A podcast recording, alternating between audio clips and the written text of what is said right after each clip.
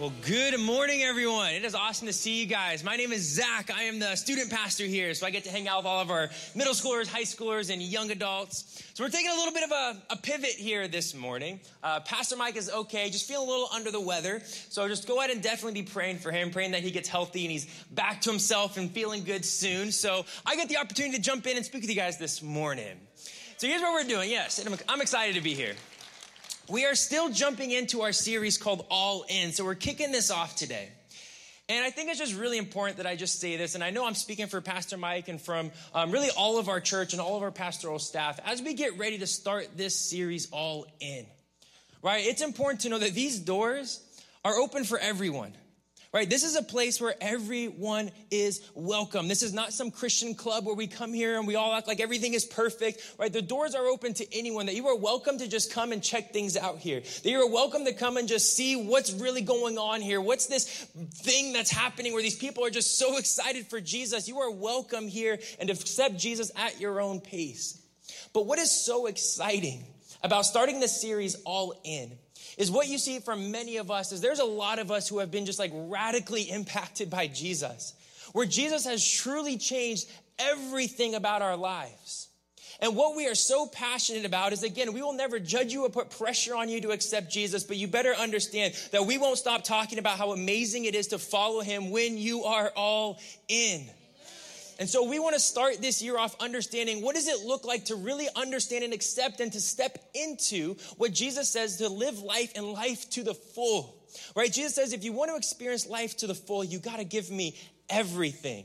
And so we're going to talk about this for the next few weeks about what it looks like to be all in, right? What can 2024 look like when we do that? And so I got the opportunity to speak last Sunday at my dad's church up in Diamond Bar about talking about a life of impact.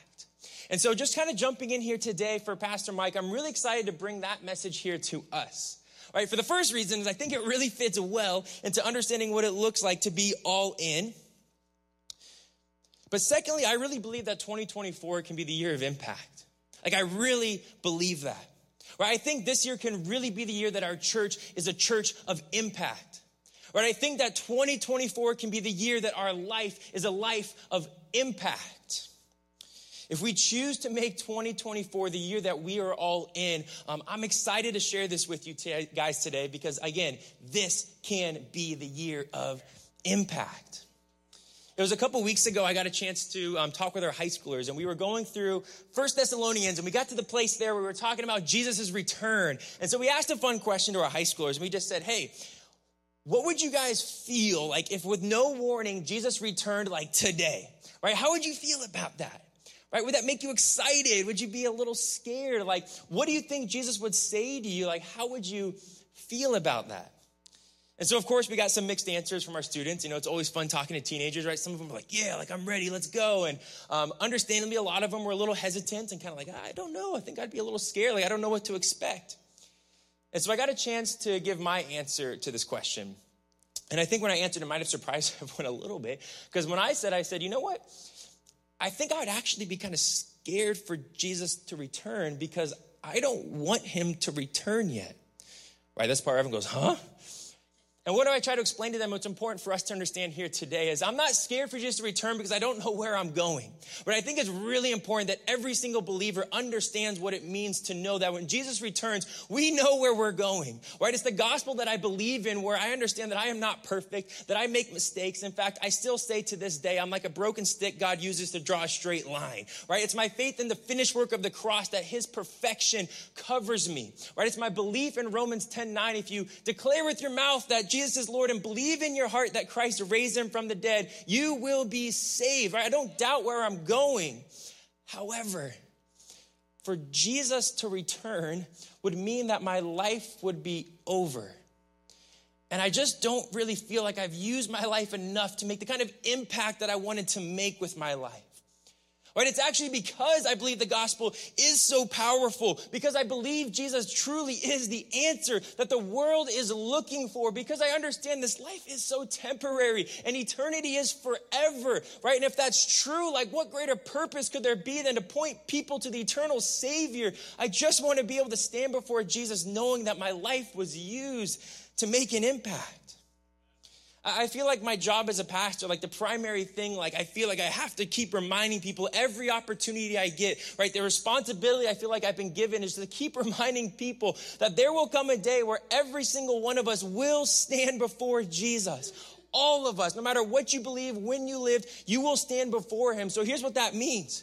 That means that everything in your life, from the moment you were born till you take your last breath and everything you did in between then, it is ultimately leading somewhere.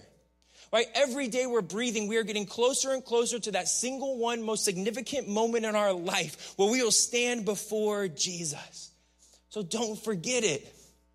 And I don't know if you guys knew this or not, but the Bible actually talks about there's going to be two different kinds of judgments for us. Right? The first judgment that talks about is the one we often think about, right? When we think about like judgment day, like the scary one, right? It's talked about in Revelation 20, right? The great white throne judgment, right? For those whose names are not found in the book of life, it says they'll be cast away from God for all of eternity, right? That's the scary one. The second judgment though, the one that we often don't talk a whole lot about, is the judgment actually for believers.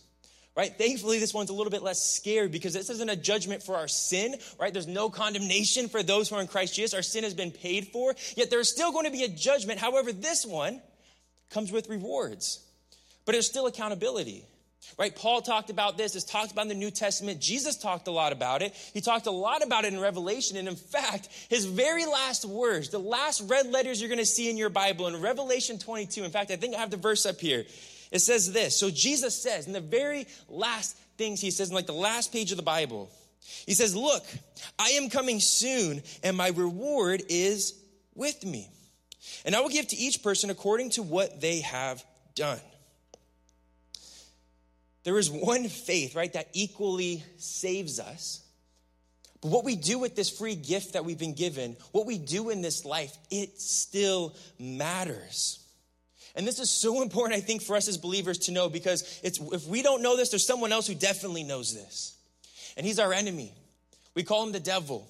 And what he understands is that if he cannot take away your salvation, once someone has put their faith in Jesus, there's nothing he can do to take away someone's salvation, right? There's no height, there's no depth, there's no life, no death, nor angels, nor demons, right? Nothing that can separate us from the love of God in Christ Jesus. So he knows if he cannot take away our salvation, he at least wants to do everything he can to take away our impact for the gospel with our life.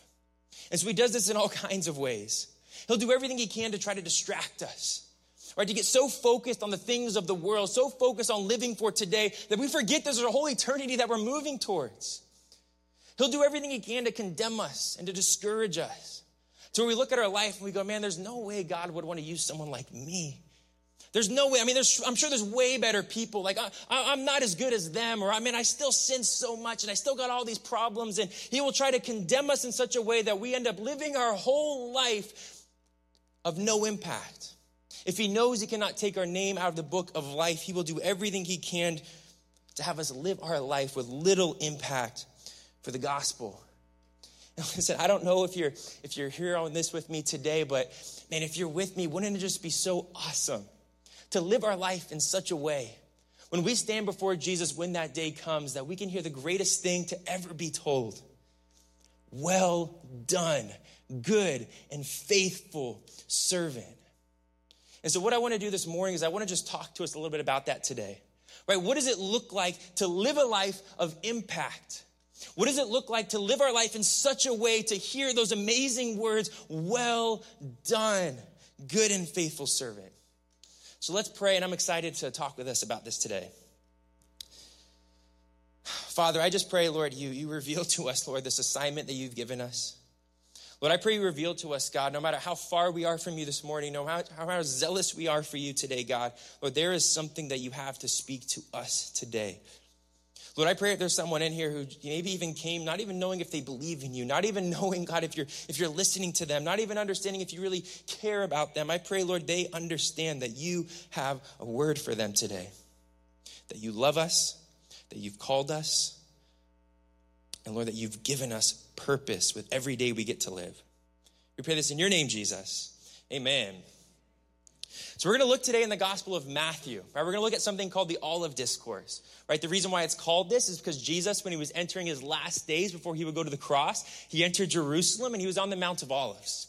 And his disciples, they were with him, and they started asking him some questions. And I love the disciples because they asked him the same questions I think we would want to ask him.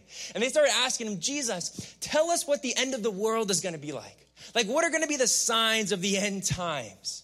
And so Jesus actually begins to go and tell them. And he kind of explains to them in this complex way, like what the end of the world is actually going to be like what to look for as the signs of the end times. And the disciples had this, probably the same confused look that we have. If you've ever read Matthew 24, you're just like, okay, cool, but what in the world does this mean, Jesus? Right? And I'm sure they had that confused look, and I don't know exactly what Jesus said, but he probably saw the confused look on their face and maybe said something like, listen, I can see you guys are confused. Let me tell this again, but in a story. And what he does, he begins to tell them actually three stories back to back to back. The first story he tells them is the parable of the virgins. Then secondly, he tells the parable of the talents. And thirdly, he tells the parable of the sheep and goats. Right, really just to simplify this, the lesson in each of these, what Jesus tells us, he goes, listen, if you want to stay ready for my return, the parable of the virgin, the lesson there is stay ready. Don't forget, the king is coming back. Jesus is returning. Don't forget it. Don't miss the party when he returns. Stay ready. And then he tells the parable of the talents. And the lesson there is, listen, there is accountability. Don't waste the life that God has given you. And thirdly, the parable of the sheep and goats, the lesson there is, listen, use your life to then care for who God cares most for, right? The lost and the hurting, right? In other words, Jesus says, if you want to be ready for when I return, live your life in such a way as to depend on the gospel, to declare the gospel, and to demonstrate the gospel. If you live your life in this way, you are going to be so ready when Jesus returns. And so what we're going to do today is we're going to focus right on that middle parable, right? The parable of the talents. And we're going to read it. And we're going to try to understand as best we can, what does Jesus really expect of us in the way to live our life in such a way to live a life of impact, to live our life in such a way as to receive that amazing statement, well done. So here's how the parable starts. It's in Matthew 25. It's going to be up on the screen too. Again, the note sheets are a little bit different. Like I said, we took a pivot, so we're still starting all in, but you can use your note sheets to write, but none of the notes are going to be for today's message, but you can still follow along on the slides. So Matthew 25, starting in verse 14, here's what Jesus says. He says, for it will be like a man going on a journey who called his servants and entrusted to them his property. To one, he gave 5 talents, to another 2, and to another 1, to each according to his ability. Then he went away. So right away, just basically what Jesus is illustrating here is there's a very wealthy man, and he's entrusting some of his money to his employees, or as it's talked about here, his servants, right? It was his money that he chose to give to them, right? And again, a talent is just, scholars just say it's like, it's roughly like 20 years worth of wages. So it's a large sum of money. So we can just really simplify it and just understand, like, one man was given, let's just say $5 million. Another man was given $2 million. Another man was given $1 million. And an important point to understand here before we even jump into it is none of these men did anything to earn this money, right? The master just chose to give them this money on his own accord. And so to understand the story, it's really simple to understand how we all fit into this. It's really clear, right? Jesus is the master. We are the servants, and the talents just represent everything in our life as given to us as a gift from God. So here's the first point we're going to look at today. If we want to live our life as a life of impact, number one is we have to stay ready. So here's where it picks up in verse 16. So Jesus says, he who had received the 5 talents went at once and traded with them and made 5 talents more. So he who had the 2 talents made 2 talents more. But he who had received the 1 talent went and dug in the ground and hid his master's money. Now here's the key point of this verse right here. Catch this. Now after a long time, the master of those servants came and settled accounts with them. Jesus is coming back. He is returning. We are living in an expectant waiting, knowing that our King, that our Savior is returning. And I know there's many of us as believers that are here today that are just look forward to that day with so much excitement, and we should. But I want to just kind of push back just a little bit on us today. Because I know we kind of look around at how broken and messed up the world is. We go, Jesus, can't you just please return? This is so messed up. Maybe you look at the debt you have and you go, Jesus, please. I want to stop making these payments. Can you just please return? I don't know how many of you guys are parents of any, you guys parents of any kids under five? I got three kids, okay? I remember when I was younger, maybe even like around 18 or so, right? The end times was like so cool to me. Like I always like Revelation, end times. Like it's all like, it's all cool and it still is. But I remember I didn't really want Jesus to return. I wanted to just have kids. I wanted to see what it was like. I wanted to know what they would look like. I'm like, Jesus, can you return? But can you just wait for me to have kids? I want to just know what that's like. But now I'm here, and I got twins that are 4 and a 2-year-old, and I'm like, holy cow, no one told me how hard this is. Like, I'm ready for you to return, Jesus. Like, it's good enough. I got enough of it. Can you return? I love my kids, but, you know, it can be, there's some days where you make that prayer, no judgment. But here's just what I want to push back on us for a little bit. Right, there is significant purpose to what God is doing here and now. And God's timing for what he is doing is so big and so purposeful to what is happening here now in this life. In fact, Peter, one of the apostles, the apostle Peter, during his day, right, it had been years now since Jesus was returning, and they too were living in expectant waiting for Jesus to return. And there were some believers that were getting antsy. There were non-believers who were criticizing, right? The believers were going like, Jesus, we're under so much persecution. Like, what's going on? Like, can you hurry up and return? And Peter, he had to write this, and he wrote this to the people of his day. And here's what he said in 2 Peter 3:9. He said, the Lord is not slow to fulfill his promise, as some count slowness, but is patient towards you, not wishing that any should perish, but that all should reach repentance. What that means is right now, God is building his kingdom, and his kingdom is his people. I mean, just think about this right now. I don't know if you've ever even thought about this, but do you understand that there's nowhere in the Bible that talks about there's going to be like new babies being born in heaven? Right, there's going to be no new souls created in heaven. I haven't read that anywhere in the Bible. So what that means is it just shows like how much incredible significance there is to this life.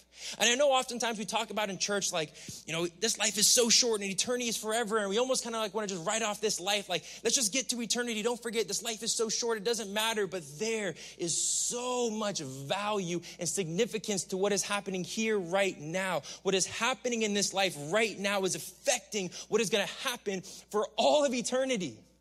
And right now, there are people being saved, and God is still building his kingdom. Just think, if Jesus would have came back even 5 years, 10 years, 20 years ago, right? How many of us would have not been ready for it then? Right? God is still moving, and there are still lives being saved. And if you're still breathing, God's work is not finished. I want to just share this story with you guys right now, and I hope this is encouraging for us to hear, because maybe right now as I'm going through this, you're starting to feel maybe, I don't know, a little discouraged. Right? Maybe you feel like you've been living your life and you've kind of been on the fence with Jesus, kind of off, and you haven't really been like all in, and maybe you've kind of lived almost all of your life and you're just feeling a little discouraged. Like, man, I feel like I've wasted so much time. Like, is there a point for me to give it all I got? Like, I'm going to stand before Jesus and just feel guilty. Like, I wasted my whole life not following you. Here's what I want to show you guys right now. That the moment you step into saying, I'm all in with you, Jesus, here I am. God, use me. The moment you do that, you're going to see that there is no wasted time with God. There has never been a wasted relationship with God, that God will use everything in your life to make an impact through you. Right? You can put the picture up there. This was just a couple weeks ago. I got a chance to baptize my friend Ryan. And what's really cool about this was just a special one for me. I know I've shared this with some of us here before, but there was a time in my life, I grew up in the church. My dad's a pastor, got baptized when I was 10, but long story short, there was a moment, especially in my teenage years, that I completely just like walked away from God. I walked away from my family. I walked away from my faith. I walked away from the church. And I just got bought into all the lies that are being just thrown at teenagers right now that, hey, when you're young is when you got to party and live it up. And these are your years to be wild. And I unfortunately just bought into all that, and drugs and alcohol and partying just like completely like took over my life at one point. Ryan was one of the friends, like when I was first kind of starting down that road, like early on in high school, you know, me and Ryan became friends and we weren't going to Bible studies. I'll put it that way. Yeah. Fast forward 14 years-ish. I'm here at this church now. And Ryan actually reached out to me and said like, hey, you know, would I be able to come to your church? Like, would I be welcome? Could I come there? And of course I was like, yes, come. And he came on this Sunday and he gave his life to Jesus. And like 2 weeks later, I got to baptize him, which is amazing. We can celebrate that as a total God win in his life. But here's the big reason why I'm sharing that with us here today. Is because what the enemy thought that he had brought together for destruction, God ultimately used for his victory. That we both got to stand in that water as two men who are saved by the blood of Jesus. And that when you give your life to Jesus, there is nothing that is wasted. There is no relationship that God won't use. There is nothing that God will waste. No time is wasted with God. When you simply just stay ready and say, God, I'm here. I'm ready. Use my life. When you stay praying, God, how can you use me? God, how can I make an impact? When you just simply stay available, God will blow you away and he will reach people you never thought that he would use you to reach when you just stay ready. So stay ready. There's no wasted time. There's no wasted relationships with God. Stay in the game. Stay available. Here's the second thing we learned from this parable when it comes to living a life of impact is number two is do not compare. Here's how the parable picks up. It says, and he would receive the 5 talents, came forward, bringing 5 talents more, saying, Master, you delivered to me 5 talents. Here, I have made 5 talents more. His master said to him, well done, good and faithful servant. You have been faithful over a little. I will set you over much. Enter into the joy of your master. And he also who had 2 talents came forward saying, Master, you delivered to me 2 talents. Here, I have made 2 talents more. His master said to him, well done, good and faithful servant. You have been faithful over a little. I will set you over much. Enter into the joy of your master. Right? 2 people were given 2 different levels of responsibility. Right, for one, that meant they were given 5 talents and they doubled it to 10. To the other, it was given 2 talents and he doubled it to 4. Right, if we're to understand this as like measurement standards, by measurement standards, if we're equating like this to making an impact, right, from a measurement standard, 5 made a way bigger impact, right, than 2. And if we're listening to this, and if Jesus came to you and just said, hey, you have an option. Do you want to make an impact like 5 or do you want to make an impact like 2? Like we know 2 still makes an impact and that's awesome, but why would we not want to pick 5? Like all of us are like, yes, I want to make an impact. Like use me. I want to be used in the biggest way possible, God. All of us would want to pick 5. Why would we not? But the one who was given 2, that's just what was given to him. That's what was assigned to him.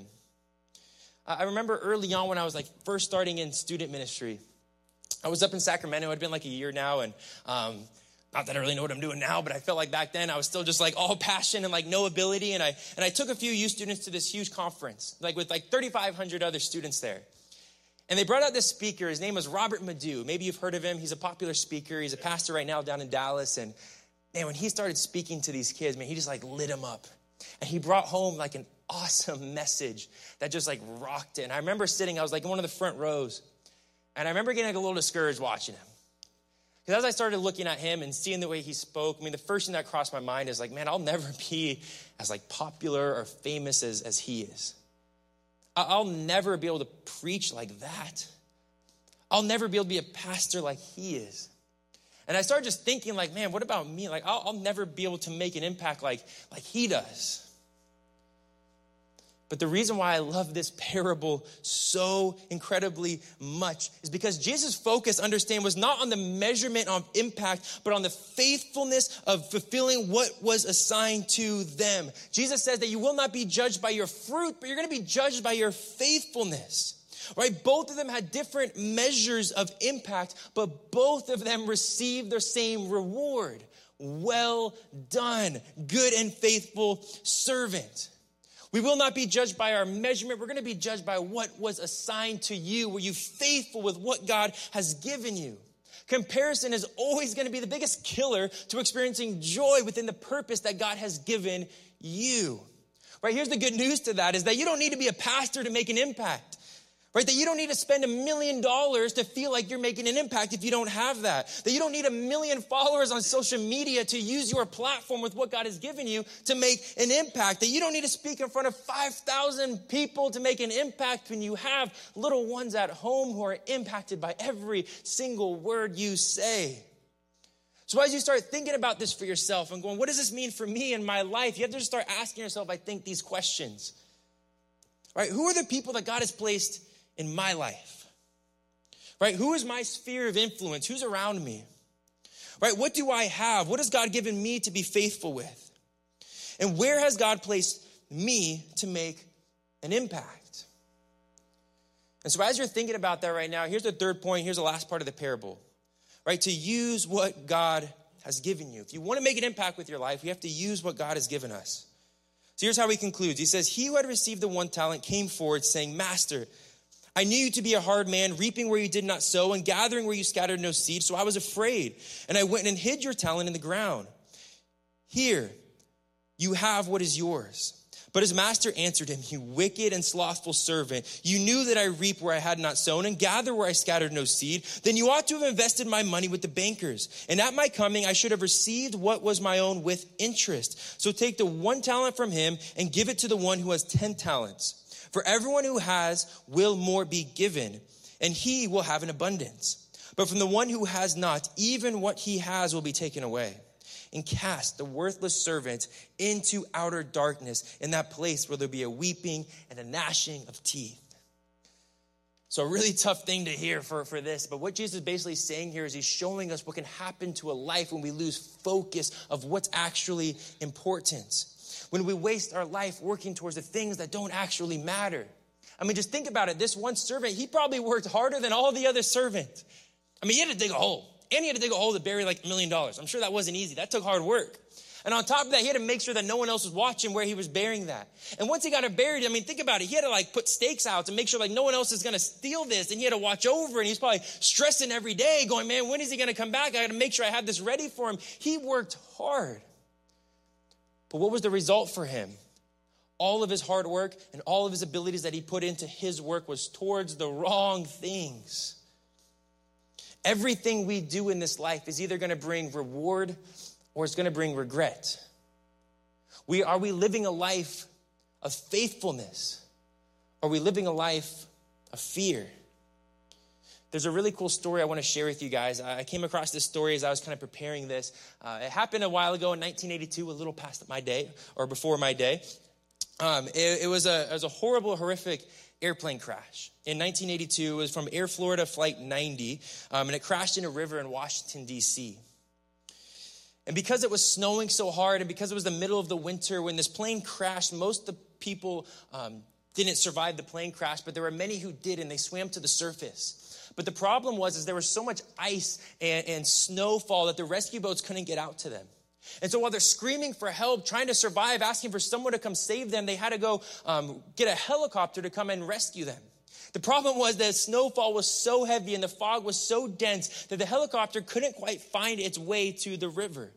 Well, eventually it does get there. It just took a long time. And so by the time the helicopter gets there, it drops a rope in hopes of people to grab onto it for them to be saved. Because this was such a big commotion and the plane crash, I'm sure, was loud and it was a horrific scene of people screaming and asking for help, there were a ton of bystanders that came to just simply watch like this horrific scene unfold, hoping that all these people would survive. One of the people that came to watch this was this man named Lenny Skutnik. And what he saw is he saw there was a ton of people who needed to be saved. And as the helicopter began to fly over, it dropped the rope and people would grab on and was able to save a couple people. But then eventually the rope dropped in front of the flight attendant, one of the flight attendants of the plane. And she tried to grab onto it, but something happened. I'm sure she was freezing. Something happened where she slipped. And the helicopter, and she dropped back into the water, and the helicopter moved on to other people. Well, now because she fell, this was now right in front of Lenny, right? He saw there were a ton of people being saved. He knew that he couldn't save everyone, but now right in front of him was this flight attendant. And because she dropped from the plane, she was entering into hypothermia. She was on like a huge block of ice, and she was trying to paddle for her own life. And she was moments away from drowning and dying. And so without hesitation, he jumped into the water to save her.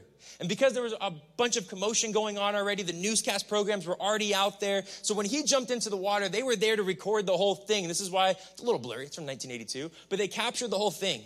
And when he actually saved her, right, he instantly became like this national hero. And so later on, they asked him, like, why would you do that? Like, no one else did that. Why would you risk your own life to jump into the freezing water to save someone else? And I read that. Here's what he said. He said, listen, I couldn't save everybody, but I knew I could make a difference for this one person. Right? Lenny knew that he couldn't be a high-impact person for everyone. But now, right in front of him was the opportunity for him to be a high-impact person for this one lady who needed him. Listen, for us, what greater reward could there be than to know that your life was used to make a difference to someone else's eternity? That you were able to use your life to help point someone else to the eternal Savior in Jesus. Listen, there are things in our society that get high esteem as like high impact, respectable things. Like people will praise someone who's able to speak in front of large crowds and to save 1,000 people on one night. And then there are other things that don't quite get the same respect and esteem, like being a stay-at-home parent, raising godly children.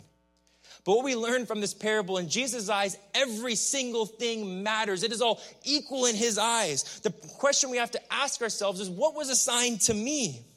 Right? As difficult as raising kids are, God has chosen you for this. It is the assignment that he has given you.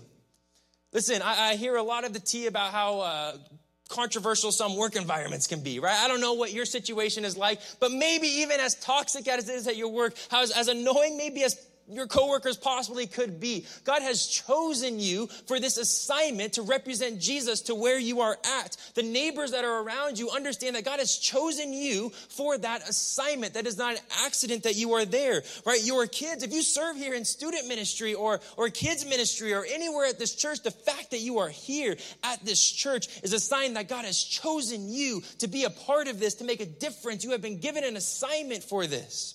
And Jesus, again, he's not looking at the measurement of how much we impact. He's judging us of, have we been faithful to give it everything we got to make an impact to what God has assigned to us? So just to recap this here for us, I want to just give us just a couple action points to think about, right, to take this home with us. And if you want to write this down on your phone, I recommend that. If you want to just listen, of course, that's totally okay. You can still try to write it on the note sheets. But when it comes to this, like, what does this look like for me? Right? How do I make an impact for what's assigned to me? How do I even begin to really understand what exactly has been assigned to me? Like, what does this look like? Here's the first question we want to ask ourselves is, what do you have that belongs to Jesus? As you're thinking about that right now, I got a little hint for us that I think can help us in this. Okay, you ready for this? Don't miss it. Here's the hint. What do you have that belongs to Jesus? Everything. Everything. And it's hard, I know, for some of us to really understand what that means, right? Because for a lot of us, right, we've worked really hard. It's not easy to live down here in South Orange County, right? You can't just sleep all day and just be able to live you have to work hard, right? For many of us, we've built the life we have because we worked hard for the opportunities that were given to us, right? We have the life we have because we go, man, I worked hard for this. And that's true, but man, I could push back on this all day. Right? Who gave you the mind you have to be able to work hard? Who gave you the drive inside of you? Who allowed you to be healthy without any health complications, to be able to live the life that you've lived? Who allowed you to be born in the time and the place that you were born in? Listen, we can talk about this all day, but everything you have has ultimately been given to you by God. Right? Your mind, your drive, your money, your house, your kids, all of it. We live in the world that God created for us. So enjoy this life, live it well, but understand it is a gift given to you, so steward it well. So maybe just think, in my life, what is it that God has given me? Right? What resources do I have? Who is it that's in my life? And then secondly, ask yourself this: what are you doing with what belongs to Jesus? Right? If your mind, your body, your family, your kids, your money, your time, your house, if everything, all of it belongs to Jesus, how are you aiming to please him with what you have? Right, I love the way the Apostle Paul puts this. He says this in 2 Corinthians 5:9. There's not a slide for this, but he says this. He says, whether we are at home or away, we make it our aim to please him. What that means, he says, whether we're away and we're on the clock and we're giving it all we got and we're working hard and we're on mission, or whether we're at home and we're off the ministry clock and I'm hanging out and I'm just trying to relax and I'm by myself, wherever I'm at, whether I'm at work or whether I'm home or whether I'm away, everything I'm doing, every single moment, I'm making it at least my aim to please him with everything I do. So if you don't know how to answer this question, just start praying and asking Jesus, what can I do with what you have given me? Right? Where can I serve? What do you want me to do with my money? How can I build your kingdom? Who can I be praying for? Who do you want me to be spending my time with? Who can I be discipling? Jesus, how do you want to use what you have given me? And here's the last thing to ask yourself. What do you want to hear when you meet Jesus? What do you want to hear when you meet him? As a pastor, I've gotten a chance to talk to a lot of people about their faith. And I've learned there are a lot of Christians, there are a lot of believers who are really uneasy about that moment of meeting Jesus, who are really kind of have this hidden fear that that's going to be a scary moment for them. And the reason for that is because as much as we love Jesus, as much as we want to praise him, we understand that following him is this imperfect process, right? There's days where we're going to be on fire. There's days where we're going to do great. And there's other days we're going to mess it all up. There's moments where we're still going to do things that we know are wrong. There's still things that we're trying to get over. There's still decisions we make that we know aren't right. And so we have this fear of like, man, I know I love Jesus, but I can't quite follow him as good as I want to. This is why we don't put our faith in the things that we do. We put our faith in the finished work of the cross. That we put our faith in the fact that Jesus has taken all of our sin off of us and placed it on him. That we now have the freedom to live our life, to grow towards Jesus, to love him, and to allow him to start changing our heart, to start desiring the life that he desires for us. And when you live in this freedom of knowing, man, I am totally not condemned by God. I am totally free of judgment. I have received the status that God sees me as his son. I am fully loved by God. Now, all we have to ask ourselves is now, how do I want to use this free gift? Do I want to hold on to this myself, or do I want to be a person who makes an impact? If I know how good God is, do I care enough about other people to let them know they can have this too? A life that earns well done is not on result. It is on the faith it takes to trust God with our choices that will bring impact. Meaning that this year, like right here, right now, no matter what's happened yesterday, we don't follow a God of yesterday, we follow a God of today and tomorrow, meaning God is always willing to meet you here right now where you're at. And in this moment, you can make a choice to say, man, I am ready for 2024 to be the year of impact.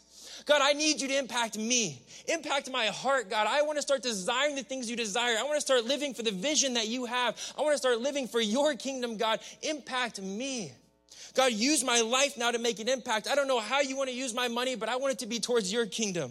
God, I don't know how you want me to serve in your church. I don't know where it's at, whether it's stacking chairs or leading a life group. God, but just use me to impact the church that you have called me to. God, shape me to be the kind of father, to be the kind of mother that I need to be to bring an impact to my family.